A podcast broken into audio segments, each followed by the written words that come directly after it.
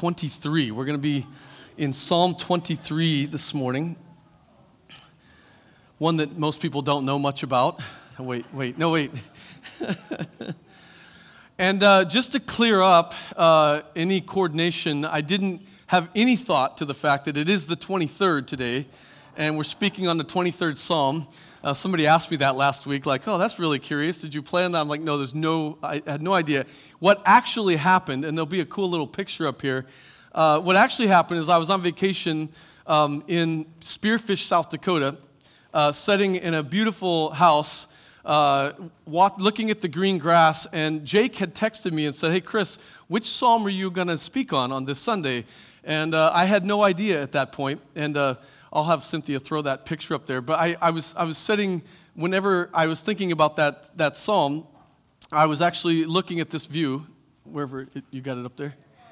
Oh, there. So I was sitting on the porch of some very good friends of ours. This is in Spearfish, South Dakota. The, the mountains are over to the left of me. You can't see the full mountain there. And there's a stream, there's a, there's a creek going, there's a stream running down beside the deck there, just down in the valley in the canyon. And uh, there's livestock. You can't see them in the picture there, but there's livestock, there's green grass. And uh, I spent a few days there in that chair, just sitting in that spot with my Bible and my pen, and just having some insane quiet times with God. And, um, and so Jake had sent me this text, and I'm looking at this green plush grass. And so I thought, why not Psalm 23? Uh, the, the, the great uh, the green grass he makes us to lie down in green grass so that's, that's how that came about there's no coordination of the 23rd um, but this is truly, Psalm 23 is truly the, one of the most loved Psalms, one of the most loved passages of the Bible probably ranking only second to maybe John 3:16 and that's only because John 3:16 fits on a poster board and can be showed at football games, right? And so but it's uh, this passage is actually a passage uh, this, these, these six verses are known to people and known by people who have no interest in God whatsoever, no connection to faith at all. Uh, people will know this verse. And I'm not, that's not just an anecdotal statement. I get to experience that nearly every week of my life around here in our community. And people who would say to me, I don't want anything to do with God, and yet in a moment of crisis and trauma, they will, uh, they will ask me to pray for them, and I will pray. And this is probably the passage of Scripture that I utilize in my life and my work uh, more than any other text of the Bible. Uh, I get to share this passage, and I always start with this text, and I say it to people as a prayer, and then I, I pray through what this psalm says. And so for me, uh, this is a very significant passage of Scripture. And I was thinking, uh, I was a pastor for 28 some years, and I never have preached a message on this psalm. This psalm. I've utilized it all the time in every, everything I've ever done, but I've never actually, I looked it up. I don't have any sermons on Psalm 23. So we're going to correct my file today, balance things back out, and we're going to talk about Psalm 23. Um, psalm 23 is a psalm of David. If you look in your Bibles there, it says at the top of the psalm, a psalm of David. Uh, and David is now the king of Israel, and he's reflecting on his relationship with God. And as he's reflecting on this relationship with God, he's kind of looking back to when he was a child. And he was a shepherd boy. He was the one sent out to take care of the sheep. And so, David, in reflecting on his relationship with God, he likens that relationship to that of a shepherd and a sheep. And this is not a strange theme. Uh, this is a theme that goes all the way through the Old Testament. The, you, could, you could just count numerous times where God is seen as the shepherd of his flock, Israel, or his, the people of God. And it goes all the way through. This psalm points us ultimately to Jesus, whom he himself says of himself in John 10, I am the good shepherd. And Peter says of him that Jesus himself is the chief shepherd of his flock, his sheep, the church.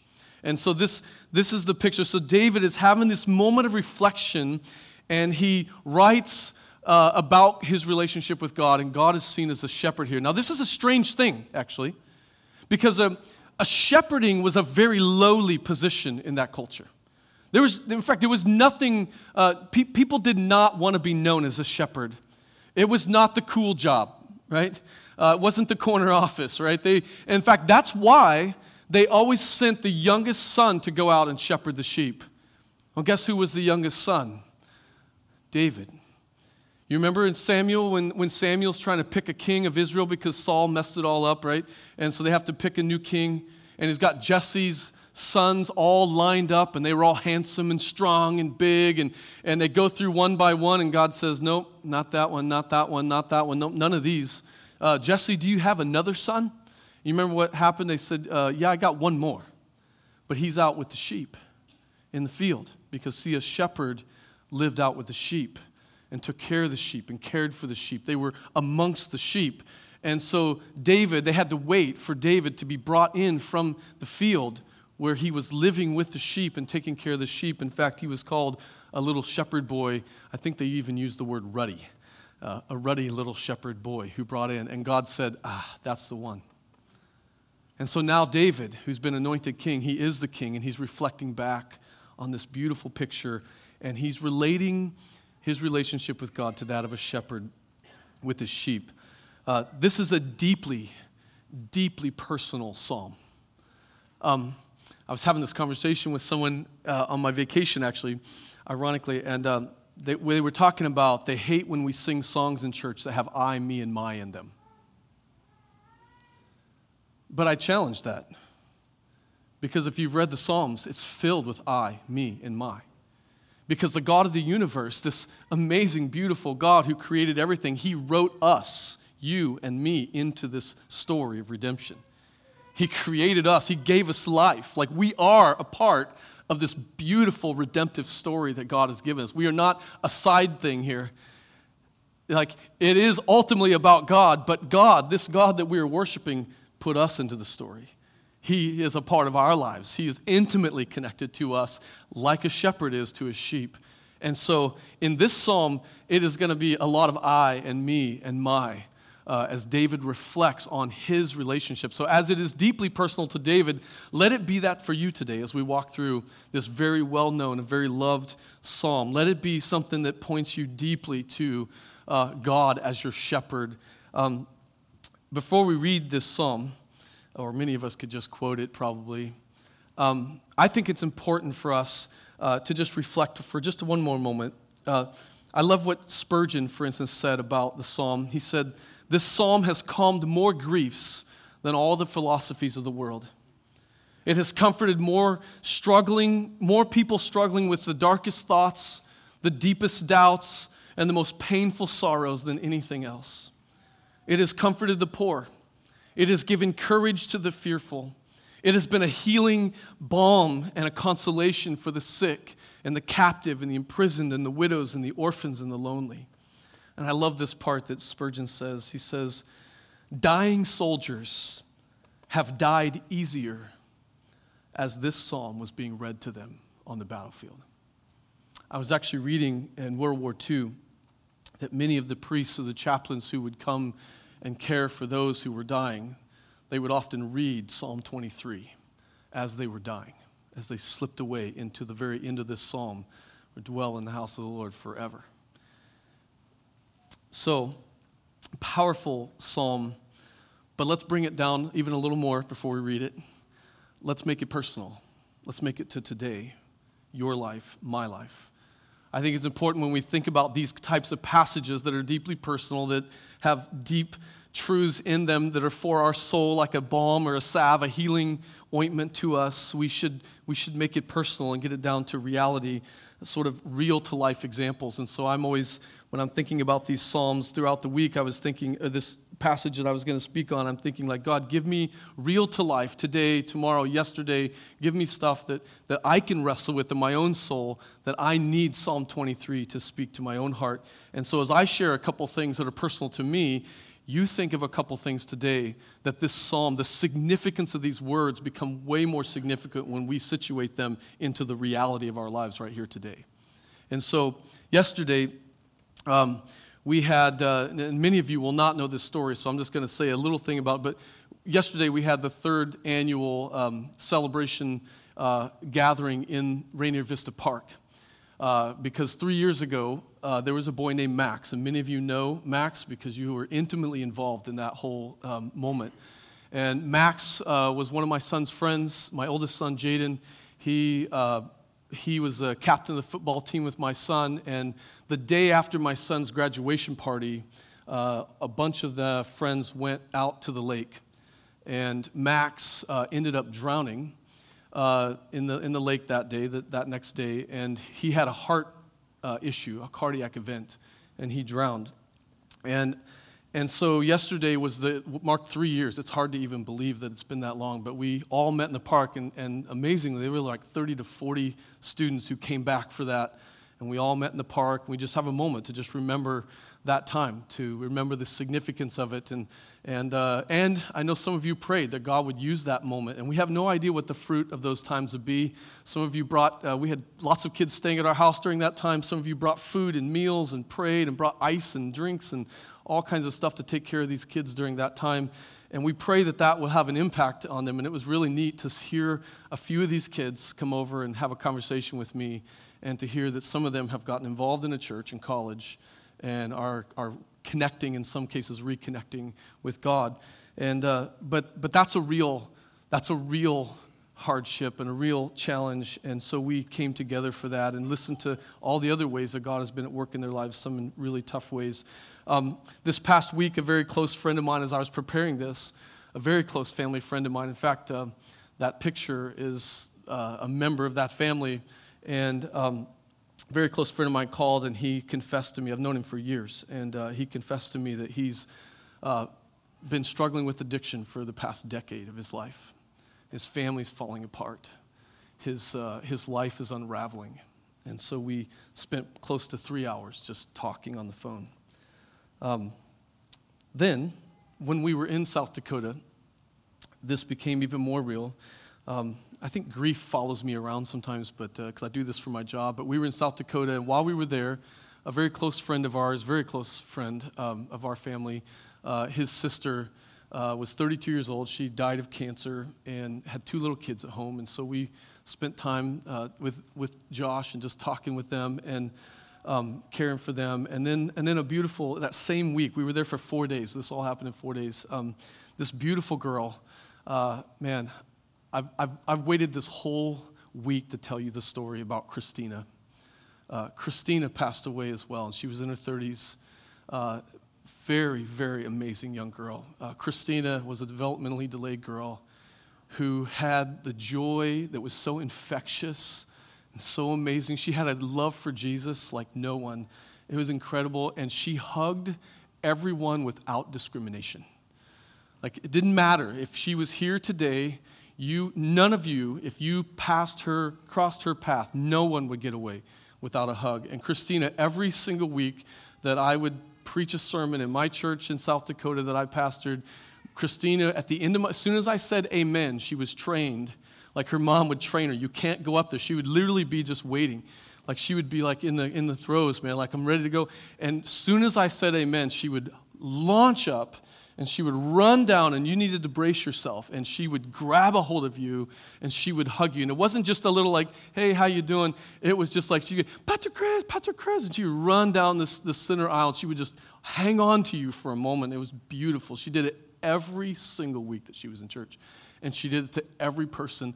And to tell you, I mean every person, not just in church. I was at Cherry Berry, a little ice cream place in Sioux Falls, South Dakota. I walk into Sioux Falls, uh, to this Cherryberry, and I look at the back of Cherry Berry, and she was going around to every single table. She had hugged every person in that place, and every one of them had a joy, like a smile on their face. She got away with it. Like she just hugged everyone. She loved people, and she and then she saw me at a distance, and I'll never forget the whole place full of people, and she just, Pastor Chris, Pastor Chris. She runs down and she grabs a hold of me. Like this is this is the kind of person that she was, and now what she has trusted by faith, she she's now getting the hug of her life. And so those are real things, right? Those are real to life examples where we we who are traveling through this this side of heaven, this side of the grave. Uh, we need words that give us hope and encouragement and comfort. I just want you to think in your life. I know that there's many a person sitting here this morning who's going through some kind of trial or grief or sorrow or difficulty or addiction or struggle or depression, as, as uh, Pastor Jake talked about last week. All of us can relate to something. We've, we've all faced things in our lives. If not right now, we have, and if not, if we haven't, we will there are things in our lives that are very real uh, to us. And so, Psalm 23, I believe, is going to speak beautifully and powerfully to the, the weak and the wounded and difficult situations and circumstances and even the joys of life. Uh, it speaks to all of it. So, with that, that's a long introduction, right? With that, and with those things in mind, and particularly, just to think of this, this psalm points to Jesus, who's the good shepherd. So, as we read this, just think of what this is pointing us towards, all right? This beautiful picture of the great chief shepherd, Jesus. So let's stand together as we read through Psalm 23. You could probably even just quote it with me, but we'll, uh, we'll go through Psalm 23. The Psalm of David says, The Lord is my shepherd, I shall not want. He makes me to lie down in green pastures. He leads me beside quiet waters. He restores my soul. He leads me in paths of righteousness for his name's sake. And even though I walk through the valley of the shadow of death, I will fear no evil, for you are with me.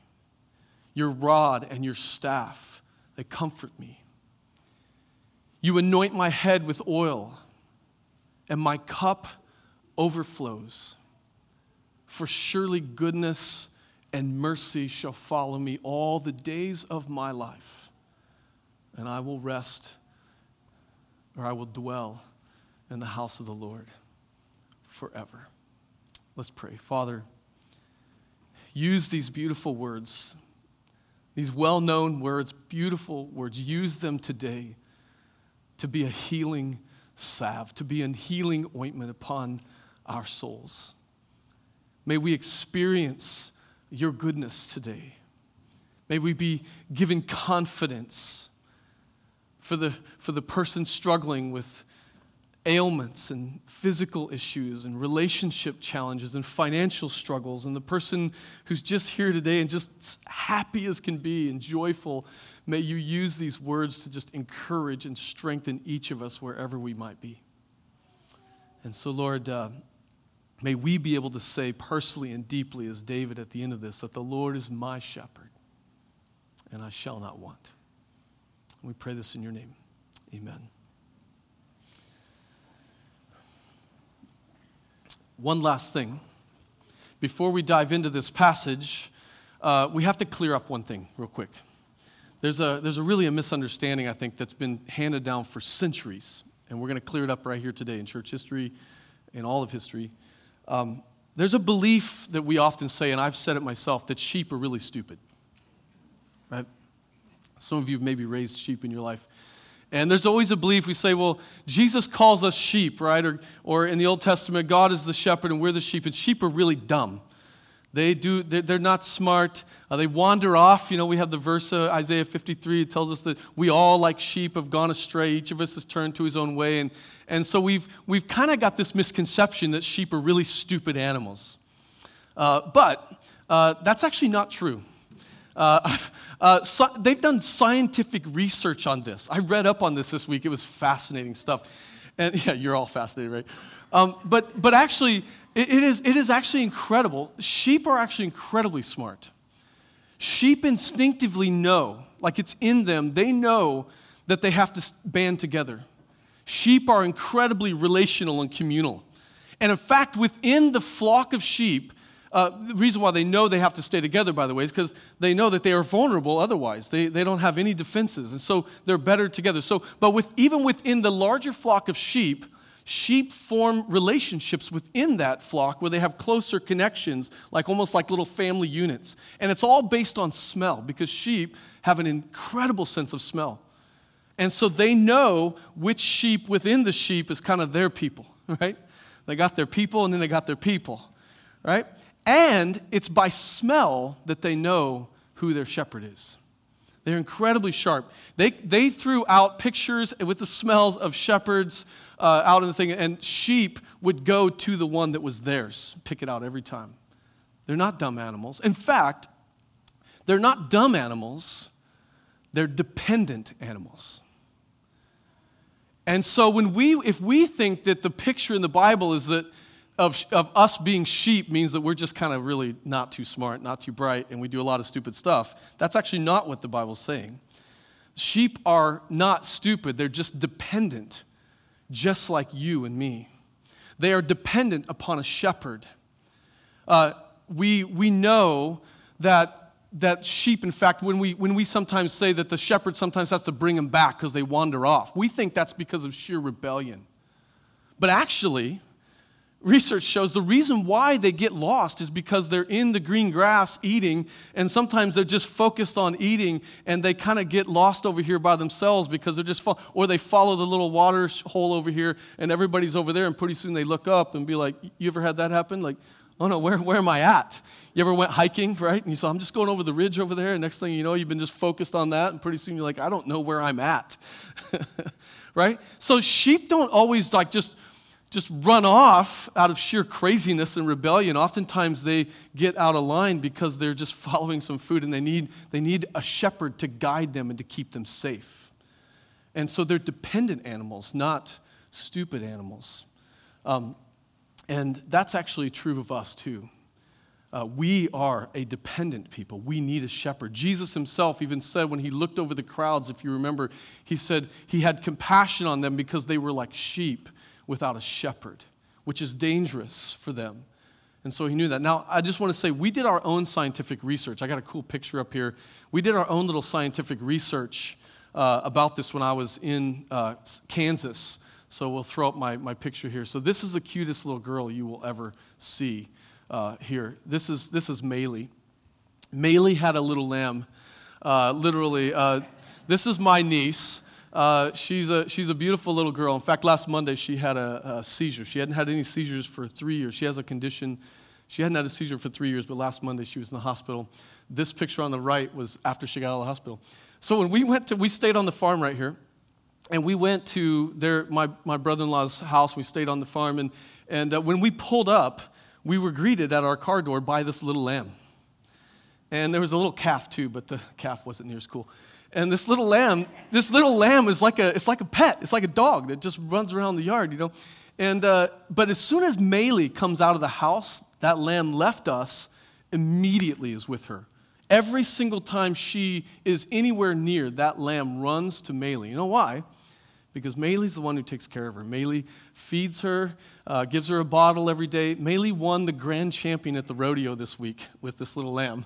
So she has a cool little picture of her in her cowboy boots. And, and, uh, and, but, but this little lamb knows who it is that takes care of her, right? She, it's not a dumb animal. Like, it knows, doesn't go to any of the other siblings, could care less, but it knows when Maylee comes out of the house, she's the one that takes care of me. I belong to her. And this literally, this lamb just follows her around every single place she goes. It's a beautiful, beautiful thing. So, so that was our own little scientific study that sheep know their shepherd they know, uh, they know what they're doing. So, anyway, I move on. We got to get through this text.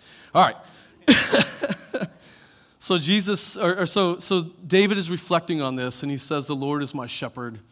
Um, thinking about the fact that God is a shepherd who lives among, just think about the beautiful picture that he lives among, he is with the sheep, he knows the sheep, he cares for the sheep, he nurtures the sheep, he protects them, preserves them, all the things we're going to learn today. That, that the God of the universe stoops down. Think about this the most menial task on the earth at that time. God is pictured here as being the one who stoops down and, and is with his people caring for them, right? This is the picture, pictures the incarnation of Christ. This is what Jesus ultimately did. And so God stoops down. So it says that, that God is, He's the good shepherd, and He's a shepherd who provides. And I love this phrase. He says, I shall not want. I think I spent most of my week on that one phrase. Because part of me wants to scream out and go, seriously? I shall not want. There will be no wants in our life. If, if we understand that the Lord is my shepherd, then all is well. I don't have any more wants or needs. It's all good, right? Now, you know sitting here that that's not how you feel at times. You know the reality of that is it doesn't, it feels at times like there's a lot of things that are undone. We are left wanting in a lot of moments in our lives, and we struggle with this idea. So, what, is, what does it mean When you just a blanket statement that because the Lord is my shepherd, it's all good. I shall not want. I don't have any more problems, right? Everything is good. Um, I wrestled with it all week and had no answer, honestly, as I thought about this at just its deepest level, except for the rest of this psalm is going to answer it. But, but, I thought about it in two ways. So think about this. It's both a declaration as well as a decision. This is what one commentary said that I think finally made some sense. The, the, the declaration, the Lord is my shepherd, I shall not want. It's a declaration. In other words, I'm declaring that God is sufficient and that He supplies everything that I need. So He's, he's completely sufficient. I'm declaring that even though I struggle with the reality of it, right? Because sometimes God's wants and what I want don't seem to line up at times, right? I have a lot of wants. In fact, I want a lot of good things. Do you not want a lot of good things? I want a lot of really good things. Things that are heartbreaking and, and difficult things. When you see people's lives unravel, you want their lives to be different. You want them to know Jesus. You want them to have their wounds healed, their hearts healed, right? Their souls healed. You want these things, right? I want a lot of good things that God doesn't seem to do in my timing, in my way. And so, so it is one thing to declare that, that the Lord is my shepherd, I shall not want to declare that He's the one who can provide and does provide all of my needs. But it also, in one sense, is a decision. I have to decide. And this is what I believe David, in my little tagline of this message, David is, is in a sense teaching and telling himself and preaching to his own soul to learn to trust God. This is the process of our whole life. We're learning to trust that God really is the one who supplies all of our needs, that we really don't lack any good thing. And so the decision is this I decide by faith not to desire more than what the Lord, my shepherd, gives me. I have a phrase in my office, and, and I'm going to botch it, but uh, I should have took a picture of it. But it says, uh, it says, uh, stop Stop trying, stop worrying, and uh, I can't remember, I'm going to forget it, but stop thinking about the, the life that you wish you had and start living the life that you have in front of you. And oftentimes, I, I, think about in this that, that we have to decide at times to not want more than what God has given to us. And He knows just when we need what we need when we need it. And I don't know about you, but I'm never settled in that. So if you're not settled in that, that's okay. Like, I'm never like, oh, okay, that's good. You know, it's all good. We just go on. It's another day, right? Uh, no, no, I wrestle with that because I want good things sometimes, really good things. And just like you, and it seems like, God, why would you not do that? Why would you not do this? And, and, and we struggle. But there's a decision to go, God does supply all of my needs. And so, God, I'm not going to desire more than what you've already given me. I'm going to trust you with what you've given me. And so, what does He give us? We see here that the Good Shepherd provides for us. It says he makes us lie down in green pastures. He makes us lie down in green pastures. When we hear the word makes, I think, especially in our culture, we think like this heavy handed person going, You will lie down in that green pasture, young man. It's like, it's like what you say to your, your kids this afternoon when they don't go down for the nap and you're dead tired and you want a nap and they're not going down. You say, Young man, you will go to sleep right now, right? So That, that's, I don't think that's at all what this psalm is intending. Uh, when, when it talks about the fact that God makes us to lie down in green pastures, in other words, he, he leads us, He takes us to this beautiful place where there's this plush. Just imagine the, the picture that I had up there a little bit ago this plush valley filled with beautiful grass. And it's not just for food and nourishment, but He makes them to lie down in this beautiful, plush place, to have rest, to be comforted. And then it says, He leads me beside still waters, which is an interesting thing with sheep. Uh, sheep don't swim very well. if you've ever, uh, if you've ever seen a sheep before it's sheared and it's just full of wool, uh, when that wool gets wet, they gain about twice their weight. and uh, they become an anchor uh, in water, right? And so, so oftentimes shepherds would, would protect them from the raging, you know, uh, number five rapids you know, in like the Colorado River where I was at, like they, he would, the shepherd would protect the sheep from that and take them to a place where the water is calm and still so that they could drink from the water and not be in danger of falling in and dying. And so it says that he leads them beside these still waters. In other words, the shepherd, the good shepherd, he's providing all their physical needs, both rest and nourishment and water. And he's doing it in a way that is beautiful and, and amazing and plentiful. It's just green pastures, lush pastures. He's taking care of them. But he also, we also see here he provides spiritually for them. It says he also restores their soul. He restores he restores my soul, David says. The idea of restoring here, I think, I think anyway, is the idea of rescue. In fact, I think, in my mind, as I wrestled with this and read other things, that, that that's, in a sense, the idea of rescue that when, when the sh- one sheep kind of wandered off and the shepherd has to go after the one sheep and pull him back into the flock, he's, he's restoring them, he's bringing them back in, he's rescuing them it's also probably maybe a picture of repentance, that He restores our soul, that He, he restores us back to where we need to be. And then it says, He leads us, He leads me, David says, in paths of righteousness. And He does this for His name's sake. In other words, the way that the shepherd, the good shepherd, leads us is in such a way as to make much of his goodness, like to, to display the goodness of God. And so he leads us in these paths of righteousness. Every single path that we are on is, as a believer, is a path that God is leading us down. And it's a path of righteousness. And he does it again, so it is for his name's sake, so that people will know, everyone would know the goodness of our God. And so as I'm studying this, I'm thinking to myself, man, this sounds beautiful. We got green pastures, we have still waters. We have paths of righteousness. Like, does it get any better than life with the shepherd?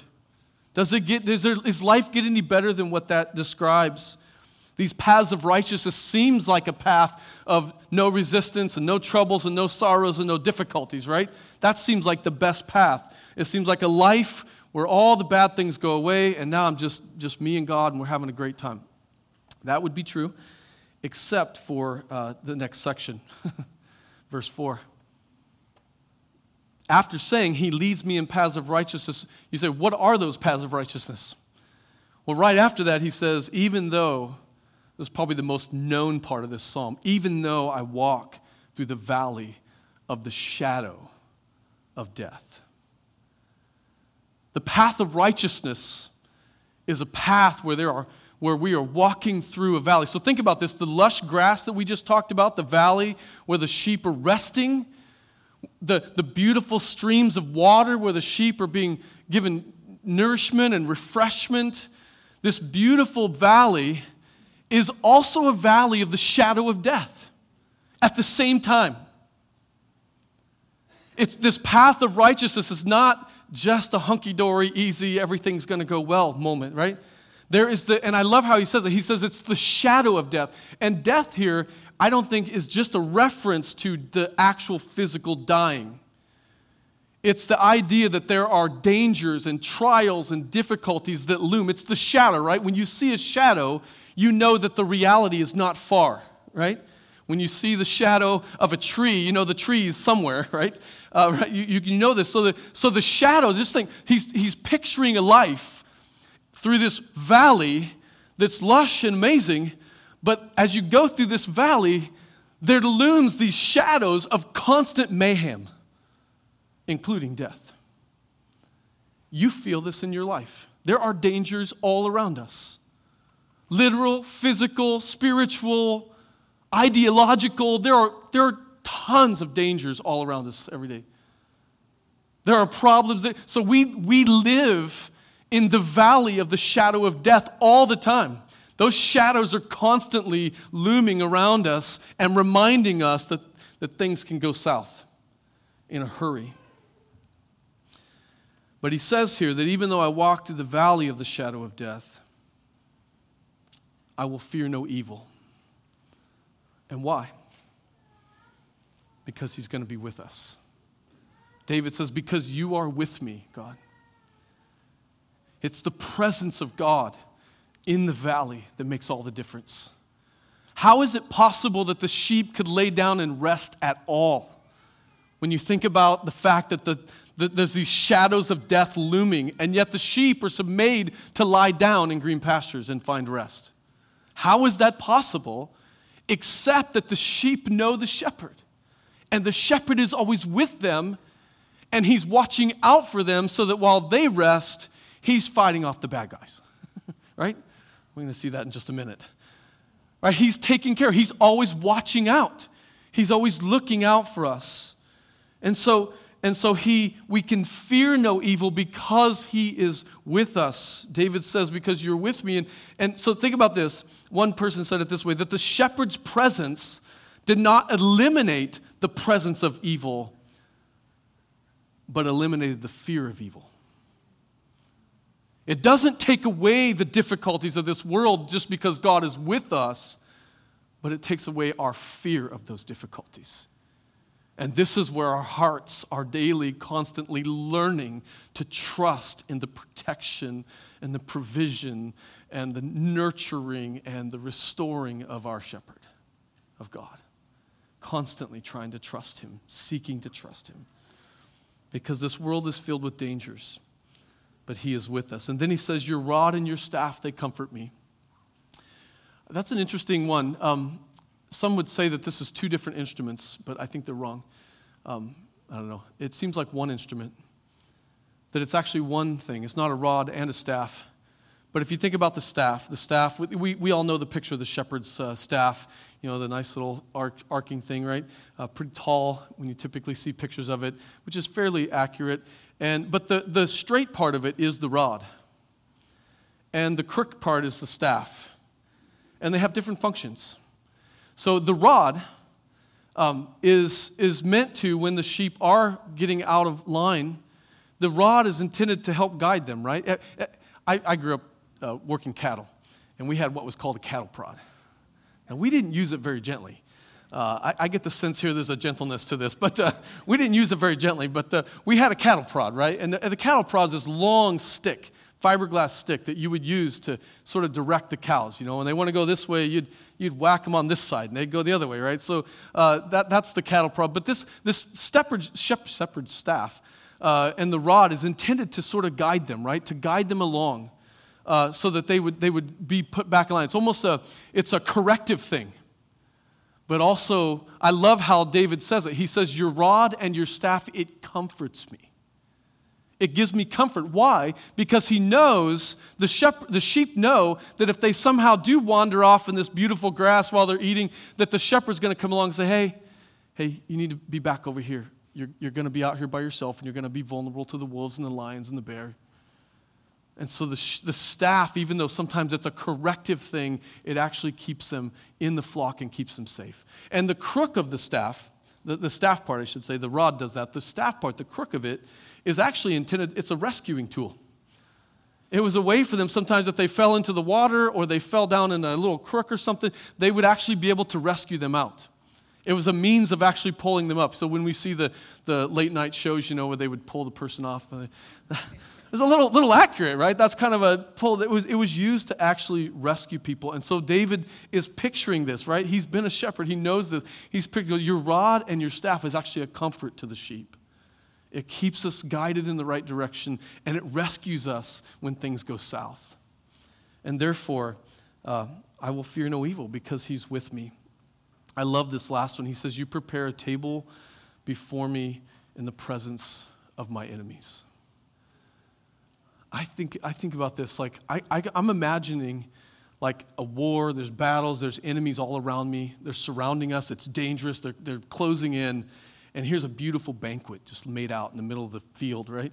This is what I imagine when I picture this. I don't, have, I don't know if it's anywhere close to accurate, but it just seems like this beautiful banquet where we're just feasting and we're laughing as we exchange life together and we're eating food together, and yet danger is all around. Like it's, I, I, think this is a beautiful lesson for us to realize that, that when, even when we talk about the, the path of righteousness that he leads us down, it is not only filled with the shadows of death, it is filled with enemies, dangerous things and people, and these enemies are there. But God, God in the midst of the difficulties, notice this, he doesn't say, go down in the valley, build a castle, put a moat around it, and then inside the walls, those safe and secure walls, inside that, then you can feast and relax and enjoy a meal together. No. He's like, go right up to the gates of hell, right? Set up your picnic and your spread, because I'm going to provide for you right there, right in the middle of chaos enemies all around. That's where I'm going to show my goodness, right? It's in the midst of that stuff. It's not that we remove ourselves from it. God says, No, I'm going to take care of you while the enemies are looming, while the danger, the shadows of death are all around.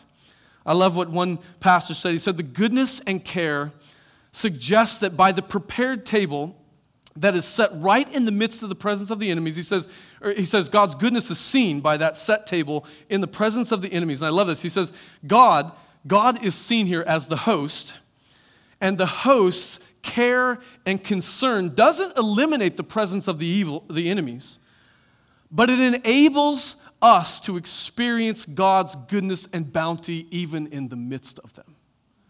Which, in and of itself, is a testimony, right? It testifies in the very presence of our enemies of the goodness of God.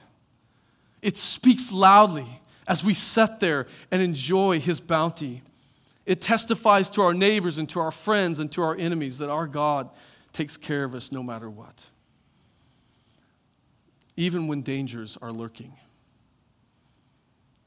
So, this is why the psalmist would say, The Lord is my shepherd, I shall not want in whatever life circumstance. He's, he's got us covered in everything in the shadows of death, in the enemies, in the good days, in the beautiful plush valley, no matter what. God is with us. But he doesn't stop there. He says, You prepare a table before me in the presence of my enemies, and he says, You anoint my head with oil. That's a beautiful picture, actually. Um, in the ancient world, the host, when the guest would come into the host's house, the host uh, would be remiss if he didn't wash the guest's feet and then put an anointing of oil on their head, which wasn't like the king's anointing, right? When it like literally poured it over their head, but they would put a little anointing on their head. And what that did was it a way for the host to show how much he honored and valued the guest. Think about that picture. The God of the universe is inviting us in we're, we're the guests, He's the host. He's, he's caring for us and our needs. He's washing our feet. And this is a picture we see in the New Testament, Jesus in John 13. He's washing our feet and He's anointing our, He is actually honoring us and, and picturing us as His honored guests in His presence. In the midst of enemies, with the shadows of death looming. This is how our God treats us. This is how he loves us and takes care of us. And, and then it says, My cup overflows. David is picturing my cup overflows. He's not, he's not talking necessarily about his own little cup. He's talking, I believe, about the shepherd's cup. The shepherd didn't carry a cup just for himself, he had a big cup. And it was a cup that he would carry with water in it, and it was used to water the sheep. When there was no water around, he would have a little bit to get them through so that they could make it to the watering hole. And so it's a big cup. And he says, My cup, the shepherd's cup, overflows. It's just constantly supplied with water. He constantly has enough nourishment for everyone, no matter what. So just think of this in the presence of our enemies, shadows of death and difficulties looming, he prepares a feast for us. He takes care of us. He, he puts his goodness in his people's lives on display in the danger, in the difficulties. He washes our feet, He anoints our head with oil, picturing us as His honored guests, and, and He constantly supplies our needs. His cup constantly overflows, it never runs out. And then He finishes with this just beautiful, beautiful thing. He says, And surely goodness and mercy shall follow me all the days of my life. That's a reference to God pursuing you. we often think about the person who's seeking God, but the Bible actually pictures that God first seeks you, He comes after you. And not just so that you will be in the flock, a Christian, but He pursues you your whole life. His goodness will follow me, David says, all the days of my life. I didn't even think about this, but that last song we sang about the goodness of God, and we're singing, I didn't even think about it at all until I was, we, I picked the song out, and then uh, I'm, I'm literally this morning uh, just going over my message standing here, and, uh, and I was like, oh, your goodness is running after. Like, how did I miss that? Like, it's running after me, right? He's just pursuing us relentlessly, desirously pursuing us all the days of our life, desiring to lavish goodness upon us in the presence of our enemies with dangers looming. He just desires, he's just constantly coming after us forever. And then he has this incredible hope. And I, he says, shall dwell in the house of the Lord forever. He ends this one line with this sense of eternal hope. There's going to be a day, God's goodness on this earth is pursuing us all our life. And then one day it all culminates in the fact that we will just be in the presence of God forever. And that one little line right there pictures a day where there will be no more enemies, right? That day when we will dwell in his house for eternity, forever and ever, enjoying all of the vast goodness of God, more and more of it, more and more over for all of eternity. That day, we will not be having the shadows of death looming over our lives. We will have no more enemies left. It'll be only absolute bliss, right? No troubles no sorrows, no tears, no marriage problems, no kid problems, no financial problems, no cars breaking down, no tires on the freeway, no issues. Just absolute joy and blessing and goodness in the presence of God. So, the Lord is my shepherd. Can you say that today? The Lord is my shepherd. I shall not want the beautiful picture of this, after a whole sermon, I should open my Bible, right? That sounds bad. that psalm is so much a part of my life, it just is in there. The beautiful picture I think that this culminates in, I think, is what we should end with. And it's the picture of John chapter 10. If you have your Bibles, you can turn with me there. It's just a beautiful picture that I think this psalm like sort of foreshadows. That David probably had no idea how totally the fullness of this would be. But Jesus himself comes along and he calls himself the Good Shepherd. In fact, if you want to take every verse of Psalms, of this Psalm 23, all six verses, you could actually trace it into the New Testament. Uh, if you take the book of Hebrews and just lay Hebrews down, uh, chapter 2 and 3 and 12, and you, just, you can just lay down these themes of the shepherd taking care of his sheep. But, but the ultimate picture is the shepherd ultimately is Jesus. He is called by Peter the chief shepherd, and he himself calls himself the good shepherd. So let's, let's just read this together and just marvel uh, in how amazing this is. Uh, chapter 10 of John, start, we'll just start in verse 11. He says, I am the good shepherd, and the good shepherd lays down his life for the sheep. You think about the shepherd's staff that David's talking about, the rod and the staff. It was also intended to fight off the bears and the lions and all the things that would bring danger. And Jesus here gives his life for the sheep. He who is a hired hand and not a shepherd, he's speaking about the leaders of Israel there, who does not own the sheep, sees the wolf coming and leaves the sheep and flees, and the wolf snatches them and scatters them. He flees because he's a hired hand and cares nothing for the sheep. But Jesus says, I am the good shepherd. I know my own, and my own know me. Just as the Father knows me, and I know the Father, man, that's a beautiful thing. I lay down my life for the sheep. And I have other sheep that are not of this fold, and I must bring them also and they will listen to my voice, so that there will be one flock and one shepherd. Isn't that beautiful? Jesus is the good shepherd. He's the, it is in him and through him. He's gathering the sheep. In fact, if you go back in that, it says he's the door to the gate of the sheep, and he's all of these things. He is gathering sheep. There are other sheep who aren't in the pen yet. They're not in the fold yet, but they're his. And he says that he, he knows his sheep and his sheep know him. It's the, the Mele effect, right? Those who are truly his, they know him. When he speaks, they know his voice. Just like you at some point heard the voice of Jesus in whatever way that that happened, in whatever moment, you heard the voice of Jesus and you knew it. He knew you and you knew him, and you became a part of his flock. He brought you in also. But the good shepherd is the shepherd who lays down his life for the sheep.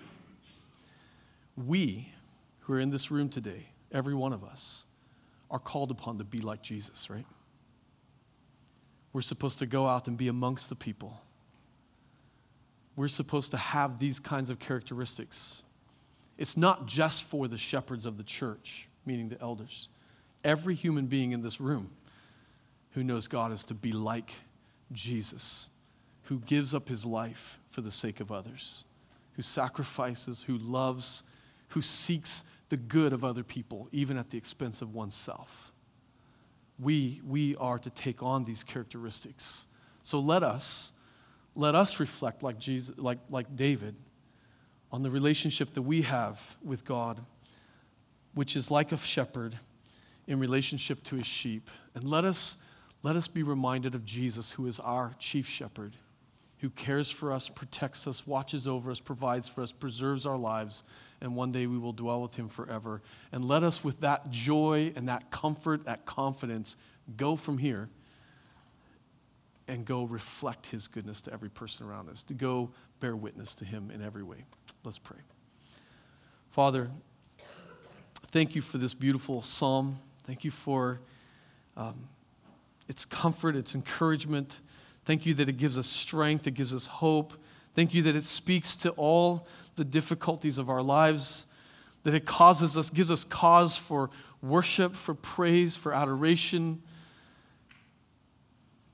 And Father, most of all, it points us to the chief shepherd, which is your son Jesus, who came down to this earth and dwelt among us and gave up his life so that we might be a part of this grand flock, that we might be those who would then experience your goodness, but not for our own selves and our own sake alone, but that we would experience your goodness for the sake of others.